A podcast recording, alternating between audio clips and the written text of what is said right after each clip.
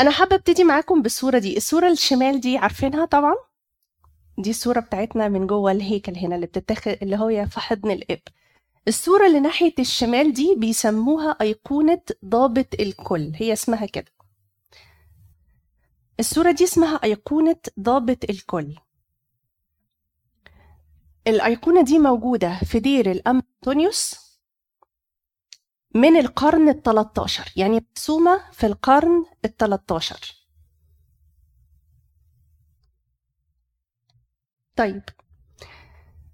أنا عايزاكم تبصوا للصورة كويس وتحاولوا توصفوا لي أنتوا شايفين إيه. أي حاجة هتقولوها مش هتكون غلط. أنا عارفة الصورة يمكن تكون صغيرة شوية بس قولوا لي أي ملحوظات عندكم حتى لو الألوان. وأنا شخصيا عايزة أركز معاكم على الألوان لأن كل لون ليه معنى. الأول تفتكروا الصورة بتاعت الضابط الكل دي كانت موجودة فين في الكتاب المقدس؟ مين اللي ذكر ال- الوصف ده اللي إحنا هنتكلم فيه دلوقتي؟ يوحنا اللاهوتي في الرؤيا ومين تاني؟ حسقيال لما قعد يوصف شكل العرش ومحمول على إيه والكلام ده كله. طيب الأول مين الجالس في النص؟ نسهل نسأل سؤال سؤال. مين الجالس في النص؟ السيد المسيح. لا صح صحوا معايا يعني إحنا بنتناقش آه مين آه لابس لبس لونه إيه؟ إيه وإيه؟ ألوان اللبس بتاعت السيد المسيح. أحمر وأبيض؟ أحمر وأبيض؟ صح.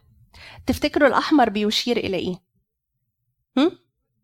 الدم دم المسيح. صح. طيب الأبيض بيرمز لإيه؟ نقاء. نقاوة وإيه تاني؟ الطهارة. صح النقاوة والطهارة. آم، ال ال الكاتب الأصلي يعني بيقول إنه كمان بيرمز لتوهج النور الإلهي. لأنه إحنا قلنا ربنا نور مش إحنا عارفين كده؟ طيب إيه تاني؟ في لون لون ذهبي. لون ذهبي. اللون الذهبي ده بيشير إلى إيه؟ تفتكروا؟ ملك. الملك. صح. بيشير إلى الملك الأبدي الذي لا يفنى. طيب اللون في لون بني؟ شايفين لون بني في الصورة؟ فين؟ الملايكة دي لابسين أحمر برضو. تحت رجليه شايفين تحت رجليه في إيه؟ في تحت رجليه إيه؟ في دايرة. الدايرة دي اللي هي إيه؟ الكرة الأرضية. وطبعا لونها بني إشارة للتراب بتاع الأرض. تمام؟ طيب في حاجة غريبة في الصورة أنا يعني أول مرة أخد بالي منها لما قعدت قريت شوية تفاصيل عنها. إنه ليه حوالين السيد المسيح في زي دايرة لونها أسود. إيه رأيكم؟ حوالين صورة السيد المسيح في دايرة لونها أسود. مش أنتوا شايفين إن في دايرة كبيرة لونها أسود كده؟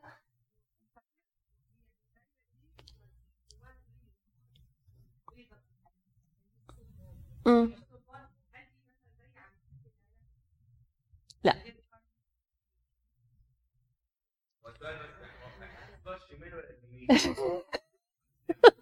ده سؤال مهم. إحنا في الصورة اللي هي بتاعت القرن ال 13 القديمة دي ال ال دي هقول لكم عليها بعد شوية.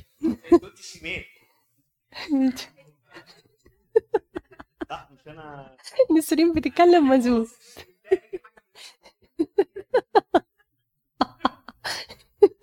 الصورة القديمة بتاعت القرن ال 13 مش الصورة بتاعت كنيستنا. okay. ال- الخط الأسود دوت معناه إن اللي يخرج بره دايرة السيد المسيح هيتوه في خطية العالم والسواد اللي فيها. تمام؟ okay. طبعا في الأربعة حيوانات غير المتجسدين أو الكائنات غير المتجسدين وبعد كده اللي هم إشارة للبشارات وكمان في الشيروبيم والسرافيم والكرسي بتاع العرش بتاعه. الصورة دي اسمها ضابط الكل أيقونة ضابط الكل. موجودة فين؟ في دير الانبا انطونيوس ومرسومة سنة كام؟ في القرن الإيه؟ 13 ال 13 لما تروحوا مصر اتصوروا جنب الصورة دي. طيب ليه في صورة زي كده من القرن ال 13 تفتكروا ليه؟ لا هما ما قالوش أول صورة بس هي صورة أثرية جدا من القرن ال 13 يعني من بداية ما أعتقد يعني ما أعرفش ان هي اول صورة ولا لا. بس هي الصورة المعروفة الأثرية اللي we refer to لما نحب نتكلم عن صورة ضابط الكل. بما ان هي موجودة في الكتاب المقدس. تفتكروا ليه ليه إحنا بنحب نتكلم عن الصورة ديت أو ممكن نتكلم عنها؟ عشان إيه؟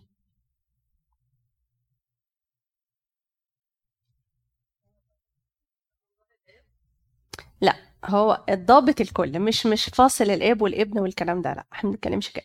بس هو الله ضابط الكل الأيقونة بتاعته دي لما تروحوا تشوفوها لازم ترجعوا تقروا حسقيال وتقروا رؤيا علشان تتأكدوا إن أنتوا فاهمين كل التفاصيل بتاعتها. فهي صورة حلوة بتخلينا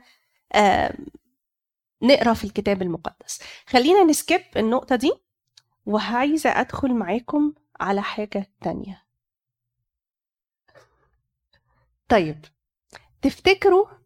طبعا أنا لو خدتوا بالكم أنا ما اتكلمتش على الصورة بتاعت كنيستنا لغاية دلوقتي يعني بقى نرجع لها تمام؟ أوكي. فين اتذكرت جملة ضابط الكل؟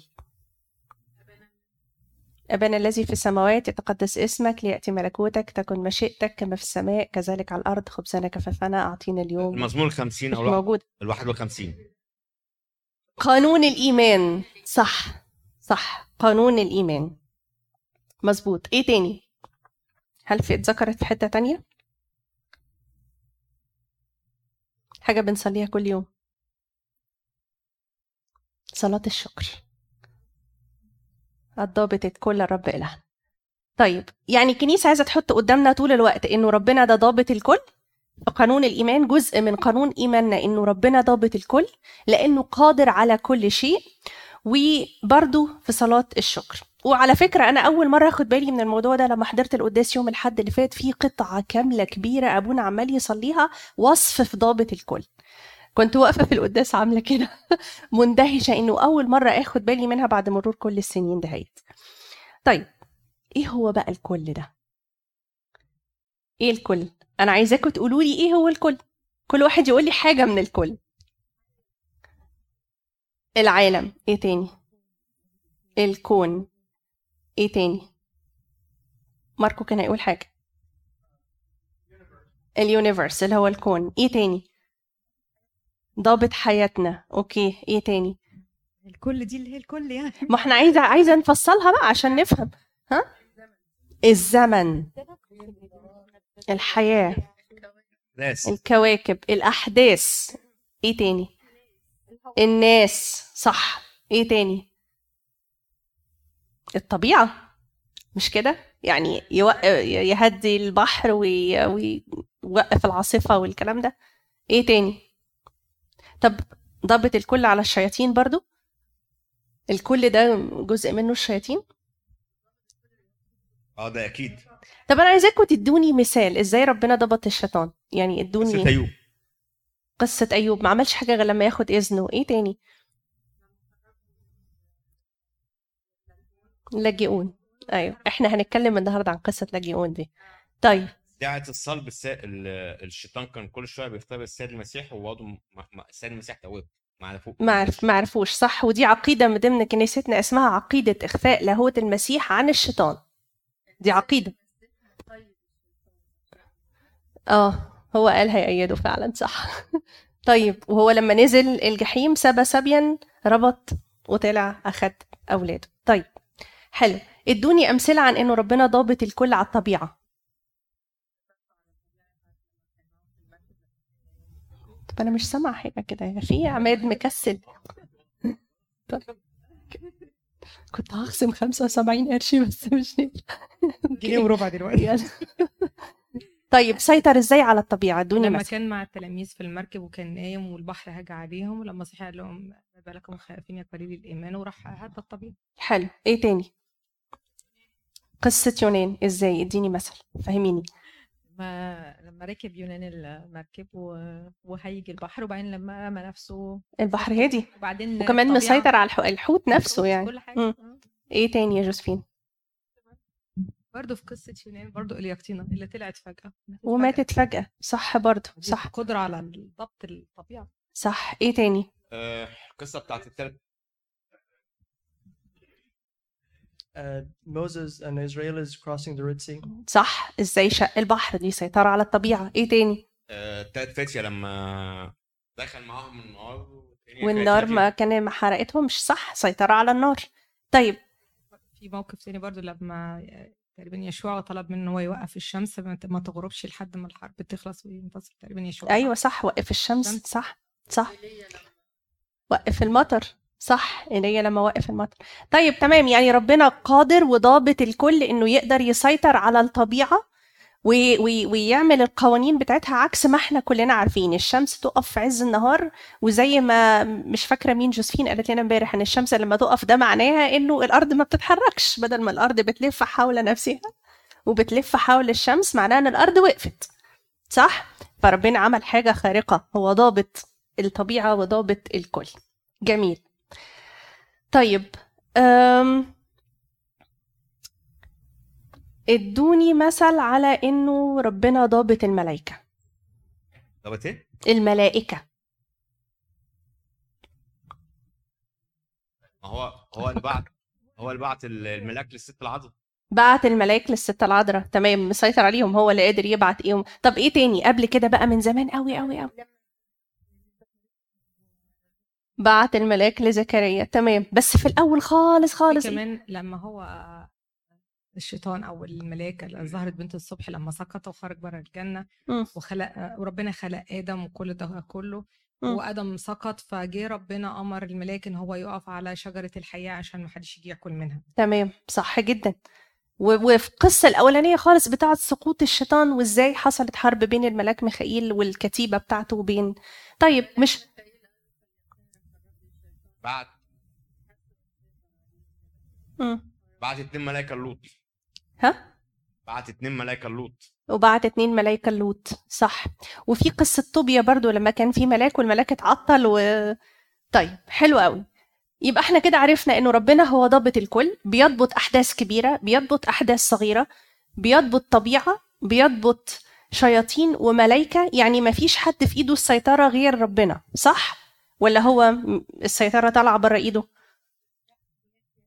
الخط... القيادة في إيده هو ستيل ضابط الكل هو يقدر يظبط كل الأمور ويقدر يحل كل ال... ال... يضبط كل الأشياء اللي إحنا اتكلمنا عليها دي. مظبوط؟ صح ولا أنا غلطانة؟ حلو. طيب يبقى تعالوا نسأل بعضنا سؤال. ليه لازم يكون في ضابط الكل؟ ليه؟ عشان نجاوب السؤال ده لازم نتخيل إن مفيش ضابط الكل. تفتكروا إيه اللي هيحصل لو مفيش ضابط الكل؟ أنا مش عارفة راحت فين. ضابط الكل يعني عشان لو هو مش ضابط الكل آه. الناس كلها هتاكل بعضها. حلو. آه، الدنيا دي هتتلخبط. آه، الشتاء والصيف وال- والخريف وكل ده هيتلخبط. ما فيش نظام. جميل. الدنيا كلها ما فيهاش أي نظام. كل ده. تمام. يعني الطبيعة ممكن تتلخبط لو مفيش ضابط الكل هو اللي مسؤول عنها. وطنط كمان قالت إنه الناس ممكن تتوحش وتبقى ضد بعضها وتقتل في بعضها. تمام حلو. إيه تاني؟ مم. مفيش حق وعدالة. ومش هيبقى في حق ولا عدالة لا بس مش ل... مش لو ما فيش ربنا خالص بقى كانت تفتكري الموقف هيبقى إيه؟ ما هي على الرغم إنها فكرة مطمئنة جدا إن ربنا ضابط الكل إلا إننا بتوصلنا لنقطة طيب وما هو ضابط الكل. ليه في حاجات وحشة بتحصل ده هي دي لازم الفكرة الفكرة دي ممكن ت- يعني الواحد ممكن مم. يقعد يعني لما يركز فيها شوية مم. هي- هيخش في الناحية التانية اللي هو طيب ليه في ناس بتموت ظلم ليه في مم. ناس بتتقتل ليه في ناس بت حاجات كتير حاجات كتير يعني انت بتقولي إيه كان لو لو ما كانش ربنا ضابط الكل كانت. الناس كلت بعض الناس بتاكل بعض دلوقتي بس في فرق بقى. خلينا نفكر كويس. ده من زمان والناس بتاكل بعض من أول أيوة. الخليقة بس كل الكلام ده ستيل تحت سيطرة لا، ربنا. خلينا نبص للصورة الكبيرة. اللي أنا عايزاكم تشوفوه النهاردة عشان كده عمالة أقول لكم أحداث كبيرة أحداث صغيرة والناس جوه الأحداث. بس هو ربنا زي ما مدي زي ما هو ضابط الكل مدي للإنسان حرية مطلقة. ما يقدرش حرية مطلقة. لأ من أول الزمان وهي حرية مطلقة بدليل إن هنتكلم في النقطة ال- دي. الأخ لما قتل أخوه هو ما منعوش إن هو يقتله. هو نبهه. هو نبهه هو الجميل انه ربنا أساسا مدينا حرية الإرادة. دي حاجة حلوة جدا جدا فيه. وبالتالي ما ينفعش نلومه على حاجات إحنا بنعملها. لأ من عشان كده بقول لك على الرغم إن هو ضابط الكل هو مدي حرية صح. 100% للإنسان إن هو يختار. هو لو هو قادر إحنا كان هيبقى بقى إحنا يعني عبارة عن عرايس هو بيحركها. صح. آه، هيقول لنا بس اعملوا الخير وخلاص يبقى ده حتى مش هينفع. فكان لازم تبقى كده لكن هو مسيطر على الحدث إذا كان هو ضد مم. يعني خلاص الإنسان. على يعني على ما أنا اشعر يعني. هو عنده خطة وهدف كبير. وجوه الخطة والهدف الكبير في خطط وأهداف صغيرة. وإحنا هناخد example النهارده هنمسك حتة مع بعض وهنمسك هنشوف أنا ه... أنتوا هتقولوا لي إيه هي الخطة الكبيره والخطة الصغيره والناس حصل فيهم إيه. هناخد ال example ده. بس خلينا ناخد بالنا إنه في نبص على الأمور من بعيد بآي بيرد كده نطلع فوق ونشوف في المنظر كله بشكل عام. حتى لو في شرور وحتى لو في أمور معاكسة وحتى لو في حاجات غلط بتحصل في وعود من ربنا إنه يس كل الكلام ده هيحصل. هو ما جاش في ولا مرة قال في العالم لا ي... لن يكون لكم ضيق. ولكن ثقوا أنا قد غلبت العالم. هو في العالم سيكون لكم إيه؟ هو واضح وصريح. لازم. طالما في خير لازم يبقى في شر. وعمرك ما هتعرف إن في حاجة كويسة غير لو شفت الحاجة الوحشة. زائد إن إحنا نفسنا بنسيب أولادنا يعملوا الغلط أوقات عشان يتعلموا الصح إيه. يعني لما تقعد تقول لابنك مثلا حبيبي ما تلبسش شورت وتجري على الأسفلت. لو جريت على الأسفلت هتتعور. لو وقعت هتتعور. فتقول له مرة واثنين وثلاثه ما يرضيش يسمع الكلام. فيقع ويتعور. بس انت كأب حنون بتعمل إيه؟ بتاخده وتطببه وتنظف الجرح وتلفه له وتقول له مش أنا قلت لك إن أنت لو جريت على الأسفلت هتتعور؟ فيقول لك صح. المرة الجاية هيحصل إيه؟ هيلبس البنطلون مش هيلبس شورت. فالوقوع في المشاكل والوقوع في الأخطاء والحاجات الشر اللي موجود في العالم بيخلي إن في فرق ما بين الخير والشر بيخلي اللي عايز يبقى خير يبقى خير عن ثقة وعن إرادة مش هو مجبر. أصل تخيلوا مع بعض كده لو العالم كله حاجة حلوة مكان جميل جدا مفيش أروع منه مين هيعمل خير بإرادته؟ مين هيبقى كويس؟ مش هيبقوا البشر طبيعتهم كده مش هيبقوا طبيعي كويسين. لا. قولي. بس يعني في آية بتقول إن العالم وضع في الشرير. هم. يعني اللي مسيطر على العالم دلوقتي هو الشيطان؟ لا. أمال إيه؟ لأنه ربنا بيقول إنه هو المتسلط في مملكة الناس. يعني هو الجالس على كرة, كرة الأرض المتسلط في مملكة الناس. يعني ربنا هو ضابط الكل. حتى لو عدو الخير بيحاول يخدعنا حتى لو هو بيحاول يوقعنا ربنا دايما يلف ويعمل إيه؟ يجيب أولاده. ليه طريق ليه طرقه؟ بعيدة طرقه عن الاستقصاء والفحص. أيوة بس ولاده بيعرفوها. هو قال إنه ولادي ولاد بيعرفوا العبيد ما بيعرفوش ولادي بيعرفوا. أنا بوضح لهم السكة. ربنا بيوضح لنا السكة طول الوقت. وهو عمره ما كسل إن هو يقول لنا إيه الصح وإيه الغلط. عند قايين زي ما كنا بنتكلم إمبارح قال له في خطية ربنا على الباب وإليك اشتياقها. وأنت تسود عليها. أنت سيد في الموقف. كل موقف بنتحط فيه الخطية ما نقولش إن إحنا أقل إحنا س- أسياد. بس في نفس الوقت إحنا بنختار نعمل اللي مش المفروض يتعمل. بس ده برضو في مصلحتنا لأنه كل الأشياء تعمل معا للخير للذين يحبون الرب. فأي مرة هيحصل فيها شر ربنا قادر إن هو يحوله لخير. طب تعالوا نرجع تاني لفكرة إيه أهمية إن يكون في من يضبط الكل. إحنا اتكلمنا إنه الطبيعة ممكن تتلخبط إنه الناس ممكن تبقى أشر من كده بكتير لو ما فيش حد يضبط الكون ده. إيه تاني؟ يلا أنتوا شطار جاوبوا. إيه تاني ممكن يبقى غير كده.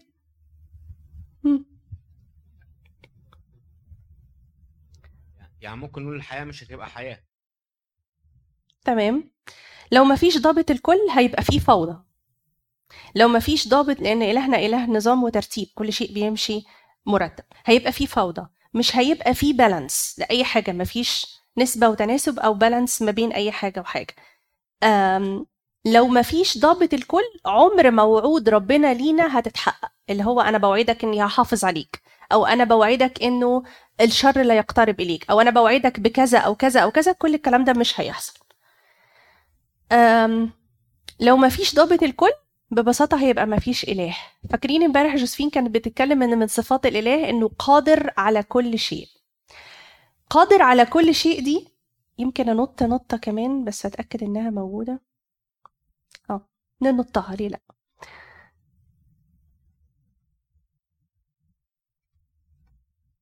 لأ مش كده. طيب. البانتوكراتور كلمة بانتوكراتور اللي هي ضابط الكل دي هو التعبير المستخدم في سفر الرؤيا في الإصحاح الأول العدد الثامن اللي ترجمناه للعربية أو اللغة العربية قادر على كل شيء. يعني كل مرة تلاقوا في الكتاب المقدس كلمة قادر على كل شيء حطوها في بالكم كده بانتوكراتور اللي هي ضابط الكل. الآية كانت بتقول أنا هو الألف والياء البداية والنهاية يقول الرب الكائن والذي كان والذي يأتي القادر على كل شيء. لو بصيتوا في ال Coptic Reader وفتحتوها هتلاقوا بالقبطي مكتوبة بانتوكراتور القادر على كل شيء. يعني إيه قادر على كل شيء؟ خلينا نفهم المعنى.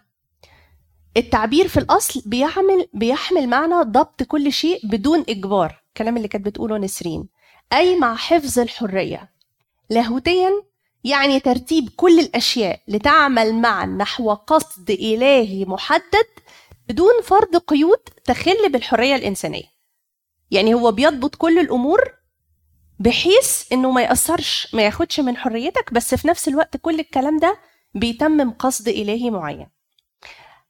وأنا بحضر الموضوع قعدت أقول إحنا كأمناء خدمة مسؤولين عن الخدمة بتبقى عايز عندك قصد كبير عايز تحققه من السنة وعندك مقاصد أخرى صغيرة عايز تحققها من كل session وعندك مقاصد تانية عايز تشتغل فيها مع الناس وتشتغل فيها مع الخدام. فأنت عندك حاجات كتيرة قوي عايز تعملها. خلينا نضرب مثلا مثل بال retreat. كان عندنا حاجات صورة كبيرة عايزين نبنيها وبعدين عندنا تفاصيل كتير قوي قوي قوي قوي. في وسط كل التفاصيل دي إزاي ترضي كل الأ... كل الأذواق؟ إزاي تشتغل على برنامج لل adult برنامج للشباب وبرنامج للأطفال وب... وبرامج مختلفة throughout retreat عشان تخلي كل ال groups دي entertained وفي نفس الوقت بيطلعوا باستفادة روحية. إزاي ترضي كل الأذواق؟ تخيلوا بقى إن ربنا كضابط الكل قادر يعمل كده. طول الأوقات على مدار كل السنين بيضبط كل شيء في في الحياة من غير ما يخل بحريتنا. مش دي حاجة كبيرة قوي وعجيبة؟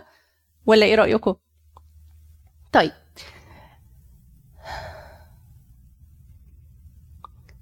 إحنا اتكلمنا عن إن كلمة بانتوكراتور معناها ضابط الكل. بصوا بقى عايزين نبتدي نتكلم شوية وأنا عايزة نمشي بسرعة شوية عشان أنا المهم عندي ال- النص اللي إحنا عايزين ندرسه مع بعض.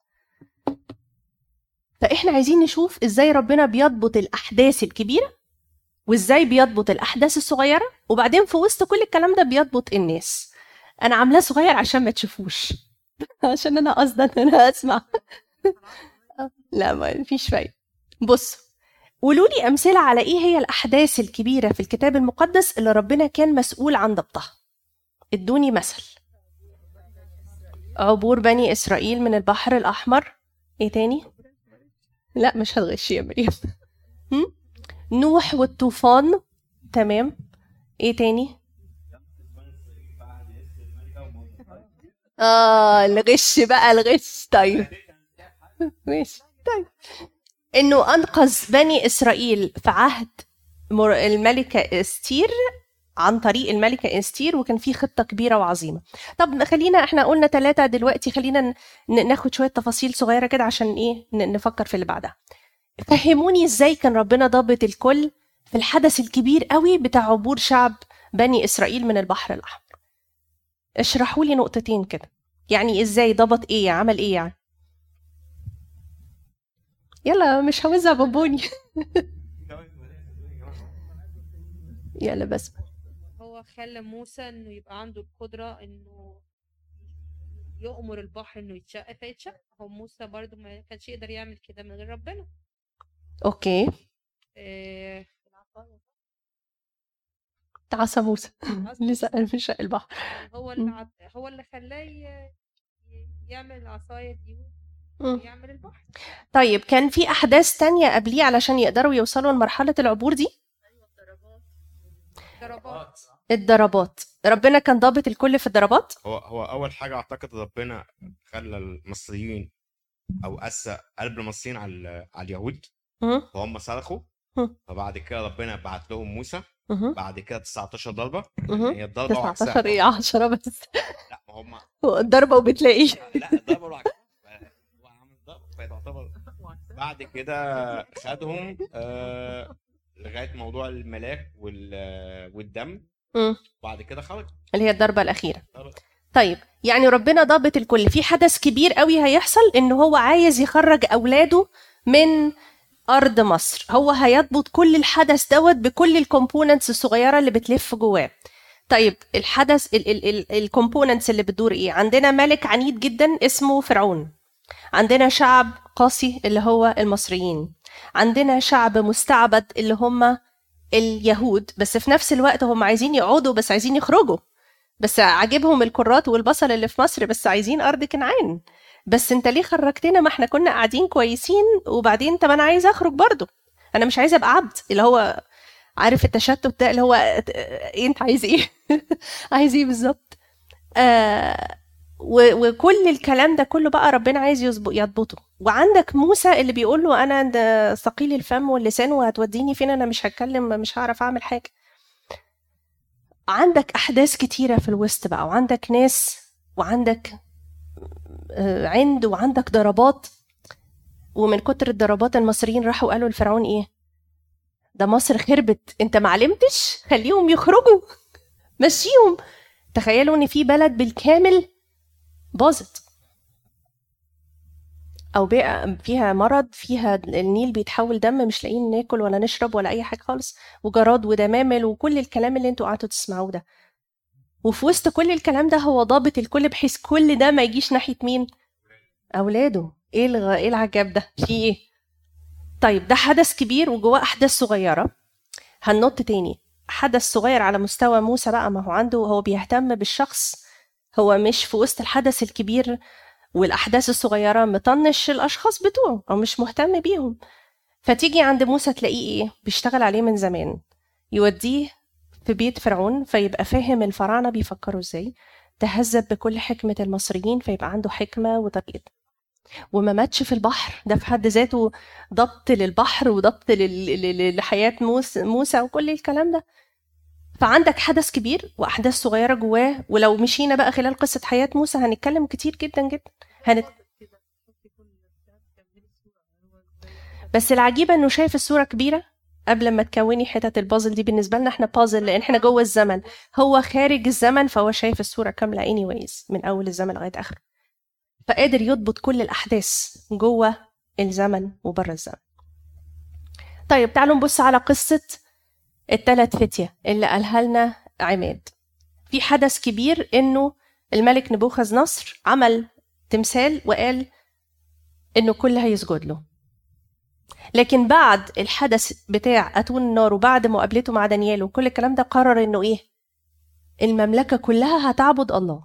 هو مملكته كانت كبيرة بقى بعد كل الاحتلالات اللي بيعملها والسبي اللي بيعمله. ففي خطة كبيرة وهدف عظيم ربنا حطه وفي أحداث صغيرة ال- الاتون وفي وسط الأحداث الصغيرة ربنا مهتم بمين؟ بالثلاث فتية بتوعه وبدانيال بتاعه. عايزة أقول لكم إيه من كل الكلام ده؟ مهما الدنيا تتقلب من حوالينا هيبقى في وباء ويبقى في حرب ويبقى في غلاء ويبقى في لسه ربنا واخد باله من مين؟ من كل واحد فينا لوحده. أنا بس انت بس انت بس أنت بس. عارف تفاصيل حياتك لوحدها وبيضبطها هي لوحدها. كنت قاعدة بفكر امبارح في في الموضوع وبكتب البوينتس اللي هتكلم معاكم فيها وافتكرت الملح ونور اللي, اللي عملته لنا ماري. بتاع إنه أنا مش واحد من الناس وخلاص. عايزاكم تسمعوه هتسمعوه على الراديو أو على ال SoundCloud. اسمه مش واحد من الناس عشان بس تبقوا- مع إن مريم كانت مديانا المرة اللي فاتت كواحد من الناس هي كانت بتقول مش واحد من ال... مش واحد من ملايين صح؟ مش واحد من ملايين. آه. yes هي كانت بتتكلم عن إنه في حاجة كبيرة قوي قوي بتحصل بس في وسط كل الحاجة الكبيرة اللي بتحصل دي حياتي أنا جواها ربنا مهتم بيها وقدر يصلحها وقدر يف- يفكس المشكلة اللي كانت عندي. أنا مش بس واحد من ضمن الناس ربنا مش فاكره ومش عارفه ربنا مهتم بيا أنا. طب تعالوا نبص بسرعة على إستير بالمرة عشان نبتدي ندخل في الجزئية اللي أنا عايزاكم تركزوا فيها. في خطة كبيرة إنه ربنا عايز يمجد شعبه ويرفع شعبه ويخلي أولاده مكرمين في المدينة اللي هم فيها. فيبتدي من الأول خالص إنه يخلي واحدة من بناته تبقى الملكة مرات الملك. لغاية لما يجي الأمور تتصاعد تتصاعد وتغلي وتوصل لمرحلة الحبكة الدرامية بتاعتها إنه الشعب كله هيتقتل. طب يبقى مين اللي بيتدخل في الأمور طول الوقت؟ وهي كبيرة وهي صغيرة وكل الناس هو ربنا. لغاية ما نوصل لفكرة إنه استير بتتكلم مع الملك والملك ما ينامش الليل ويبقى ده من الأمور اللي بيضبطها ربنا ويطلع السفر ويقرأ في سفر أخبار الأيام بتاعته إنه في حد أنقذه من الموت قبل كده وهو ما عملوش أي حاجة فيدور عليه يطلع مردخاي اللي هو قريب استير فيبقى عايز يكرمه يع- نعمل إيه؟ نعمل نكرمه ونرفعه ونديله خاتم و و و ويتلغي قرار إعدام اليهود. بس في نفس الوقت ربنا رفع أولاده رفع مردخاي لرتبة عالية رفع استير وفي نفس الوقت كل أولاده تم إنقاذهم وكمان تم التخلص من الشرير. خطة عجيبة. شغال على خطة كبيرة وخطط صغيرة وناس. طيب.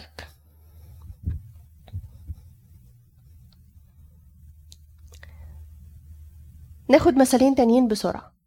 قصة إنقاذ العالم من المجاعة على يد يوسف. الخطة الكبيرة إنه ربنا عايز يعمل إيه؟ إن في مجاعة هتحصل وإنه ربنا عايز يحفظ أولاده. فيقوم ياخد كل شعب إسرائيل. من إسرائيل يوديهم فين؟ يوديهم مصر. وقبل ما يوديهم يكون مجهز مين؟ مجهز يوسف. عشان يوسف يحافظ عليهم ويحافظ على كل الناس. تمام؟ ففي خطط كبيرة وخطط صغيرة وربنا ضابط كل هذه الأمور. على فكرة أنتوا ضحكتوا عليا وخليتوني أنا أقول كل حاجة وأنتوا قاعدين ساكتين. كده مش هيمشي الكلام ده. طيب ه- ه- هنجري through those إعادة بناء أورشليم على يد عزرا ونحامية وإحنا كلنا عارفين القصة. وتدبير خلاص الإنسان اللي ربنا بيدبره من أول الخليقة لغاية دلوقتي أو لغاية الميلاد والقيامة إنه كل التدبيرات دي نبوات وأنبياء وأحداث كبيرة وإشارات للسيد المسيح وي وي وي لغاية ما نوصل لغاية ملء الزمان والتحقيق الخطة والهدف بتاعته. طيب. أنا هجري علشان أنا عايزة أوصلكم لدي. هتعرفوا تقروا؟ حد يقرا لنا؟ قبل ما نقرا. إحنا هنتكلم عن لوقا إصحاح 8 كويس. ممكن تطلعوه على السا... على الكوبتك ريدر بتاعتكم. هو موجود هنا بس برضو عايزاكم تطلعوه. عايزاكم تفكروا في اللي أنا هقوله لكم دلوقتي. وعايزاكم تفكروا معايا إزاي ربنا هيضبط حدث كبير وهيضبط أحداث صغيرة وفي نفس الوقت لقى 8 وفي نفس الوقت هو مهتم بشخص واحد. الشخص الواحد بالنسبة له very very important. بصوا بقى في لقى 8 آية 19 كان بيتكلم عن إن في ازدحام شديد في المكان وإنه لدرجة إن أمه وإخوته مش عارفين يدخلوا له. يعني هو موجود في مكان كويس أهو حلو والناس حابين إن هم يقعدوا معاه. وناس كتير جدا جدا قاعدين بيسمعوه. لدرجة إن أمه وإخواته مش عارفين يدخلوا يقعدوا معاه. كويس؟ في أحسن من كده؟ أنا كخادم أو كمبشر رايح لمدينة وفي ناس كتير جدا جدا قاعدة بتسمعني هل العقل يقول إن أنا أسيب كل الناس دي وأمشي؟ لأ ولا آه؟ يقول؟ يق- العقل يقول أقعد أقعد في المكان ده ما الناس بتسمعني وقاعدين. طيب نكمل. راح الرب يسوع قرر إن هم ياخدوا قارب ويعبروا إلى الضفة الأخرى. هوب يلا خد التلاميذ هنركب المركبة هنعبر للضفة الأخرى. حصل إيه؟ البحر هاج وهو نايم.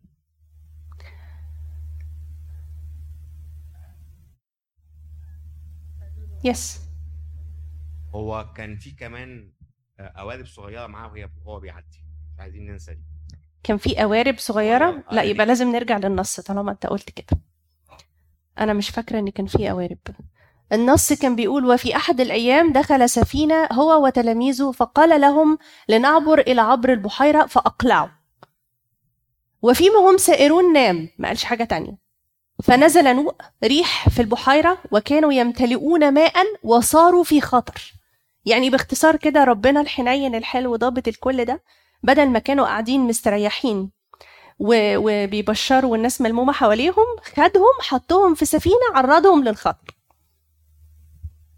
قولوا لي فين ضابط الكل؟ إحنا ركزوا عشان هتقولوا لي فين ضابط الكل. وبعدين؟ هو نام وصارت السفينة في خطر وامتلأت فتقدموا وأيقظوه قائلين يا معلم يا معلم إننا نهلك. فقام وانتهر الريح وتموج الماء فانتهي وصار هدوء. الأول قولي لي فين ضابط الكل في الحتة دي. أمر الريح إن هي تسكت. ماشي. لا هو كان في نوء وما حصلهمش حاجة. وكان في نوء وما ما هو قال لك صارت السفينة في خطر والمية ملأت السفينة وهم بيموتوا فقالوا له إحنا بنموت قام أنقذهم وقف البحر. طيب خلي السؤال التاني في خلفية دماغكم. أنا قاعد مستريح في مكاني تاخدني تعرضني للخطر ليه؟ تمام؟ آه قولي يا جوزفين ممكن يكون عشان يوريهم إن هو آه، ضابط الكل؟ ممكن هو يكون عشان يوريهم إن هو يقدر يوقف البحر يقدر يوقف الريح؟ تمام. لأن هم كانوا هو على الأرض كانوا كان دايما يعني بيكشف لهم حاجات إن هو ابن الله يعني. حلو. أنت عايزه تقولي إيه يا جوزفين أو ممكن يكون هي هي دي نفس الفكرة بس بطريقة تانية. امم إن هو عايز يشتغل على إيمانهم. okay. زي ما انت فكرة الولد اللي ما سمعش الكلام امم هو حس م- من قعدتهم معاه إن هم بيسمعوا زيهم زي بقية الناس. okay. فهو حب يشتغل على إيمانهم يقوي إيمانهم طب هو- ليه عايز يشتغل على إيمانهم؟ لأن الناس دي بكرة وبعده هو هيسيبهم والناس دي لو ما عندهاش إيمان قوي ومتأكدين من الكلام اللي بيقولوه أيوه. مش هيعرفوا يبشروا باسمه. بالظبط. مش هيعرفوا خدتوا بالكم من الخطة. الكبيرة؟ دي الخطة الكبيرة. أنا كخ... ك كسيد المسيح أو أنا كأمين خدمة عندي خطة إنه أنا الناس اللي ب... الرسل دول هيطلعوا يبشروا في الدنيا فأنا عايز أشتغل فيهم. لأن هم هيطلعوا كل واحد فيهم هيمسك قارة وهيمسك بلد وهيحول الدنيا. فلو هم ما يقدروش يشهدوا عن لاهوت السيد المسيح إنه هو إله ويقدر يسيطر على البحر وإنه ضابط الكل ويقدر يوقف الريح ما يقدروش بعد كده يثبتوا النقطة دي فدي خطة كبيرة وبيشتغل فيها على خطط صغيرة. وفي نفس الوقت اهتم بمين؟ بيهم هم كانديفيدوالز إن هم ما هلكوش ما حصلهمش حاجة. حلو. فإحنا كده قدرنا شوية نحاول نستنتج هو ليه طلعنا من الراحة اللي إحنا قاعدين فيها وابتدى يعرضنا للخطر. ال- الفايدة أكبر في الحالة دي. okay؟ طيب. نكمل. ثم قال لهم أين إيمانكم؟ فخافوا وتعجبوا قائلين فيما بينهم من هو هذا هو this is the realization إن هو they came in. إنه من هو هذا؟ فإنه يأمر الرياح والماء فتطيعه. okay هم ابتدوا يفهموا إنه okay وخدنا فهمنا الدرس. وعشان كده الكتاب ما بيكتبش الكلام ده اعتباطا. الكلام بيكتب الكلام عشان يقول لك ربنا لما بيحطك في درس عايزك تتعلم حاجة اتعلمها. ستيتد قول أنا اتعلمت كذا من الحتة دي. نكمل. وصاروا دي بقى الحتة اللي نرفزتني أنا شخصيا. وصاروا إلى كورة الجدريين التي هي مقابل الجليل. يعني هو من الأول خدهم من مكان الناس كلها قاعدين بيسمعوهم وناس زحمه كتير قوي. وخدهم في سفينة عرضهم للخطر عشان يروح لكورة الجدريين. ولما خرج إلى الأرض استقبله رجل من المدينة كان فيه شياطين من زمان طويل وكان لا يلبس ثوبا ولا يقيم في بيت بل في القبور. يعني خدهم عشان يحطهم قدام مين؟ اديني عقلك. يعني ربنا خدهم من مكان مستريحين فيه عرضهم لخطر ووقفهم قدام الشياطين. وسايب ناس كتير قوي ورايح لمين؟ واحد. في كورة الجدريين واحد بس. إيه ده؟ انت طب كان في ألافات واقفين ده من قبلها؟ على طول كانت معجزة إشباع الجموع اللي هم 5000 من غير النساء والأطفال يعني 15000 أنت سايب 15000 ورايح لواحد؟ هو ده ربنا. ربنا بتاع النفس الواحدة. ربنا بيجيلنا إحنا واحد واحد. يروح للسامرية لوحدها ويروح للراجل المجنون بتاعت كرة الجدريين لوحده ويروح لعازر لوحده. بس بالواحد بيعمل إيه؟ بيجيب ألافات. بالواحد بيغير حياة ناس كتير جدا. كل واحد فيكو قاعد في الكنيسة هنا ربنا مهتم بيه شخصيا وعارف إن بيك يقدر يغير حياة ناس كتير. بيك لوحدك في شغلك في بيتك في أي حاجة. أنا كتير أقعد أستغرب وأقول الجندي المجهول اللي وراء الكواليس اللي محدش شايفه هي مين؟ القديسة مونيكا. اللي قعدت تصلي 25 سنة. بس بيها هي ربنا غير حياة ابنها اللي هو القديس أغسطينوس وبيه غير وتوب ألاف. فتخيلوا يعني مش لازم في خطط ربنا الهدف اللي ربنا عايز يوصل له ممكن بيبقى فيه واحد اتنين تلات خطوات. أنتوا مش شايفين التلات خطوات أو حاسين إنها تضييع وقت. الإنسان دي ضاع عمرها بتعيط. ضاع عمرها بتعيط. بس بيها عمل إيه؟ غير ناس كتير.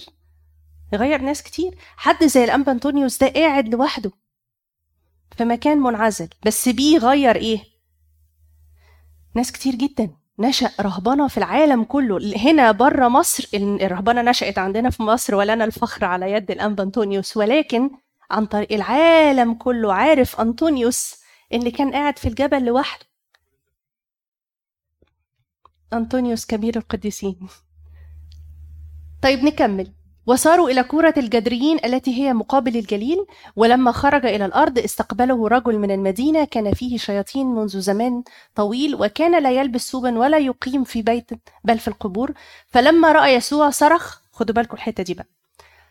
وخر له وقال بصوت عظيم ما لي ولك يا يسوع ابن الله العلي. أوكي. أطلب منك الا تعذبني. طيب؟ يعني انت ضابط الكل وتقدر تعمل كل حاجة. لأنه أمر الروح النجس أن يخرج من الإنسان لأنه منذ زمان كثير كان يخطفه وقد قي قد ربط بسلاسل وقيود محروسا وكان يقطع الربط ويساق من الشيطان إلى البراري فسأله خدوا بالكم بقى الحوار الغريب اللي بيحصل. فسأله يسوع قائلا ما اسمك؟ فقال لاجئون لأن شياطين كثيرة دخلت فيه. مفيش حوار. السيد المسيح ما بيعملش حوار مع الشيطان. آه أنا كده مش هشوف من هنا يبقى أشوف من هنا.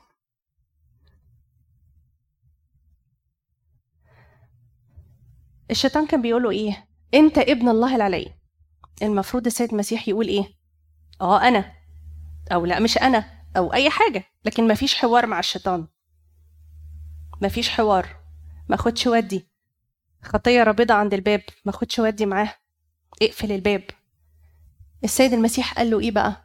أمرهم بالذهاب إلى الهاويه وطلب إليه لا سوري وطلب إليه أن لا يأمرهم بالذهاب إلى الهاويه يعني الشيطان عمال يترجى فيه ويقول له ما تعذبنيش ما تدخلنيش الهاويه وكان هناك قطيع خنازير ترعى في الجبل فطلبوا إليه أن يأذن لهم بالدخول فيها فأذن لهم. بس برضو كل الوقت ما عملش حوار مع الشيطان. ولا استجاب لفكرة إن أنت ابن الله ولا ابتدى يشرح بقى ويتكلم ولا فرصة هعلم التلاميذ درس دلوقتي ولا أي حاجة خالص. مفيش حوار مع الشيطان. هو قرار. قرار. هو ده اللي عمله السيد المسيح. خرجت الشياطين من الإنسان ودخلت الخنازير فاندفع القطيع من على الجرف إلى البحيرة واختنق. فلما رأى الرعاة مكان هربوا وذهبوا وأخبروا في المدينة وفي الضياع. فخرجوا ليروا ما جرى وجاءوا إلى يسوع. بصوا بقى الحتة دي. فوجدوا الإنسان الذي كانت الشياطين قد خرجت منه لابسا وعاقلا وجالسا عند قدمي يسوع فخافوا طب أنا شفت حاجة كويسة؟ يعني الإنسان ده إحنا كنا بنقول عليه من شوية إن هو كان بيعمل إيه؟ بيتربط ويفك الرباطات ويجري في البراري وما بيلبسش ملابس وبينام في القبور وما بينامش في بيوت وحاجة بقى وبيسموه مجنون. طب أنا شفت الإنسان ده بقى كويس المفروض أعمل إيه؟ أرحب بقى بالسيد المسيح ده وتعالى أقعد عندنا وبشر المدينة كلها؟ ماشي؟ لا هم عملوا إيه بقى؟ فطلب إليه جمهور كوره الجدريين أن يذهب عنهم يعني طردوه لأنه اعتراهم خوف عظيم فدخل السفينة ورجع. طب اوح يعني أنت سايب ال 15000 اللي هناك وسايب الألافات اللي كانوا قاعدين في الأوضة ولا المكان وأمك وأخواتك مش عارفين يدخلوا لك. ودخلت البحر والعاصفة قامت والعي... وال... والولادك اللي هم الرسل كانوا هيموتوا. بعد كل ده يقولوا لك امشي تمشي؟ هو كان جاي عشان مين؟ واحد. ففي وسط الحدث الكبير اللي بيوضبه في أحداث تانية صغيرة شغالة وهو عنده خطة ما بيخرجش عنها. فما أوحش المكان ده مش وقته. أنا مش وقته إن أنا هقعد هنا دلوقتي. أنا جاي مخصوص عشان مين؟ مجنون كورة الجدريين. فأنا هخلص الإنسان ده وهمشي. الإنسان ده بقى هيعمل إيه؟ أنا سايب بذرة في المكان. آه أنا انطردت ومشيت بس أنا سايب بذرة في المكان. طيب نكمل. أما الرجل الذي خرجت منه الشياطين فطلب إليه أن يكون معه ولكن يسوع صرفه, قائلا ارجع إلى بيتك وحدث بكم صنع الله بك. فمضى وهو ينادي في المدينة كلها. الهدف اتحقق ولا لأ؟ بتاع السيد المسيح. الهدف اتحقق. فذهب وهو ينادي في المدينة كلها بكم صنع به يسوع. ولما رجع يسوع قبله مين بقى؟ الجمع الذين كانوا إيه؟ ينتظرونه. هو عارف مين ولاده وعارف إمتى يخرج عن المألوف ويخلص حد ويرجع تاني لولاده. وده اللي ربنا بيعمله معانا طول الوقت. في كوفيد؟ آه بس مين اللي مسيطر؟ ربنا. ستيل مسيطر. في حرب بس مين ربنا اللي مسيطر؟ مسيطر. طب بقى في غلاء دلوقتي وداخلين على recession هو still مسيطر. هو still ضابط الكل. طب أنا ظروفي وشغلي؟ برضه مسيطر. احكي لكم على حاجات تخصني أنا شخصيا. ما حكيتها قبل كده فمش سر يعني. أنا بشتغل في Hopkins دلوقتي بقالي حوالي 14 سنة. عند السنة العاشرة عملوا لي layoff أنا حسيت إن أنا انطعنت في ظهري. لأنه كنت بشتغل بأمانة قوي وكنت محبوبة جدا في ال floor وكانت أكبر مديرة وأصغر مديرة بتيجي تسألني على حاجات والمديرة بتاعتي كانت بتثق فيا ثقة عمياء لدرجة إن هي كانت لما تدخل meeting تدخل تقدمني وتمشي. وأبقى أنا اللي ماسكة ال meeting بدلها. فحسيت إن أنا انطعنت في الظهر. أنا عملت إيه يعني يخلي ال position بتاعي؟ هم قالوا لي your position got eliminated. يعني ال position اتمسح. ال position ده كان بيشتغل فيه واحد اتنين تلاتة أربعة أربع أشخاص. يعني ال team بتاعي اللي هم زمايلي أربع أشخاص. تلاتة مسيحيين وواحدة أمريكانية برضو مسيحية. بس التلاتة المسيحيين اللي هو أنا وجيجي واحدة اسمها شيرين. وإحنا التلاتة جات laid اوف ف بقيت مستغربة يا رب إزاي أنت ضابط الكل وتسيب كده يحصل لي؟ وساعتها بقى كانت الوضع صعب. طب مين هيدفع المورجج؟ طب الأقساط بتاعة العربيات؟ طب الإنشورنس؟ طب ده أنا كنت لسه عايزة أعمل العملية الفلانية. طب كل الكلام صعب جدا جدا. قعدت حوالي 10 أيام. أنا تقريبا وزني نزل في العشر أيام دول 22 باوند حاجة أيوه مش هي دي خطة ربنا بتقولك خطة التخينه خست. طيب. بعد ما حصل ال layoff أنا دلوقتي ببص على الموضوع ب eye bird من بعيد. بلاقي إنه ده إيه ده؟ ده كان أحسن حاجة في التاريخ تتعمل إن ال position ده يبقى eliminated وكان أحسن حاجة تتعمل إنه أنا أسيب ال position ده. وأحسن حاجة تتعمل إنه ربنا يفتح باب تاني. هو في نفس المكان تاني. بعد أسبوعين جت بتاعة ال HR كلمتني قالت لي أنا عندي آه اتنين supervisor position مفتوحين واتنين position في ال finance مفتوحين. أنا عايزاكي تقدمي على ال supervisor أنا بصيت لها كده بعند وقلت لها المؤسسة اللي خانتني ما خدمش فيها تاني. عنجهيه ملهاش لازمة بصراحة. طيب. ضحكت كده وقالت لي إيه آه إحنا we need you فأنا ما رضيتش أقدم. راحوا قالوا لكل الناس اللي كان المفروض هيقدموا طبعا مش الفريق بتاعنا بس اللي حصل له layoff في فريق تاني. كان فريق السفارات أو اسمه كده يعني. قالوا لنا لأ جت كلمتني تاني قدمي. فقلت لها لأ مش هقدم. ابتدوا يحطوا cut date اللي هو لغاية التاريخ ده لو مش هتقدموا هناخد كل الناس اللي قدمت نعمل لها interviews وبعدين خلاص. فالمديرة اللي بتاعتي بقى اللي هي بتحبني دي جت قالت لي خدي ال position ده قدمي عليه. قلت لها ده تبع Hopkins International قالت لي لا. قلت لها خلاص أقدم عليه. قدمت على ال position ده. بعد شوية جت كلمتني وقالت لي لا لازم تقدمي على ال positionات ديت. فأنا قلت لها بصي أنا مش هقدم على ال supervisor أنا هقدم على ال finance لو قدمت. فقالت لي ليه؟ قلت لها بصي أنا مش حاسة إن أنا لازم أريحهم وأبقى مسؤولة عن team وأريح الناس اللي عملت لي elimination أنا مش هعمل أنا نفسيا مش قادرة أعمل كده. مش حاسة إن أنا مبسوطة وأنا هعمل كده. وبعدين أنا عارفة إن كل المؤسسات ال finance اللي فيها عادة is very important team. ودايما ال finance ده ما بيترفدش بصراحة. وده اللي حصل المرة دي.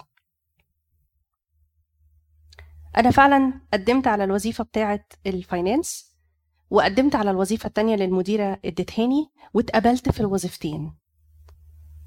والاتنين ادوني مرتب يعني يعني الاتنين قالوا لي مرتبك مش هيقل مع إنه الاتنين واحد منهم أقل درجة من ال position اللي أنا كنت فيه. أنا كان ال position بتاعي اسمه operation specialist فكنت ماسكة operations بقى دلوقتي عندي اختيار. مش بس إن أنا مجبرة أطلع من ال institution ده أنا دلوقتي عندي إيه؟ اختيار عندي اتنين positions أختار منهم اللي أنا عايزاه. بس تدور الأيام ويجي الكوفيد وكل ال supervisors اللي عينوهم يضطروا يعملوا لهم layoff تاني. وكل الناس اللي بيترجموا وكل الكلام ده كله اضطروا يعملوا ل 95% منهم layoff القسم الوحيد اللي ما اتلمسش قسم إيه؟ ال finance اللي هو القسم اللي أنا بقيت فيه. لما بقيت ببص من بعيد على الموقف إنه ساعتها ما كانش فيه زمن صعب على كل الناس ولا حاجة. بس دلوقتي في زمن صعب على كل الناس. لو دلوقتي كان حصل لي off في الموقف كان هيبقى صعب وأصعب. لكن لأ ربنا عنده خطة وترتيب وضابط كل الأحداث الكبيرة والصغيرة وحياتي أنا وعارف هيعمل إيه عشان في الموقف الصعب يبقى لسه فيه بوزيشن انت موجودة فيه. عايزة أقول لكم إن ربنا ضابط الكل وبيضبط أحداث حياتنا كلها الكبير والصغير. وإنه في الكتاب المقدس كده بيقول يعطي شعوبا عوض نفسك. شعوب. يعني ممكن يضحي بشعب بالكامل عشان خاطرك أنت بس. انت غالي جدا جدا عند ربنا ولأنه ضابط الكل لازم نثق فيه. عايزاكم النهارده تخرجوا بجد وانتوا حاسين إنه الثقة في ربنا ده مش كلام. راجعوا حياتكم خدوا فترة كده النهارده أول ما تروحوا البيت واقعدوا وفكروا في إيه الأحداث الكبيرة اللي مرت عليكم وربنا أنقذكم منها. والأحداث الصغيرة اللي ربنا اتحكم فيها. والأحداث الصغيرة اللي لسه بتتكعبلوا فيها بس ربنا قاصد يعلمكم حاجة.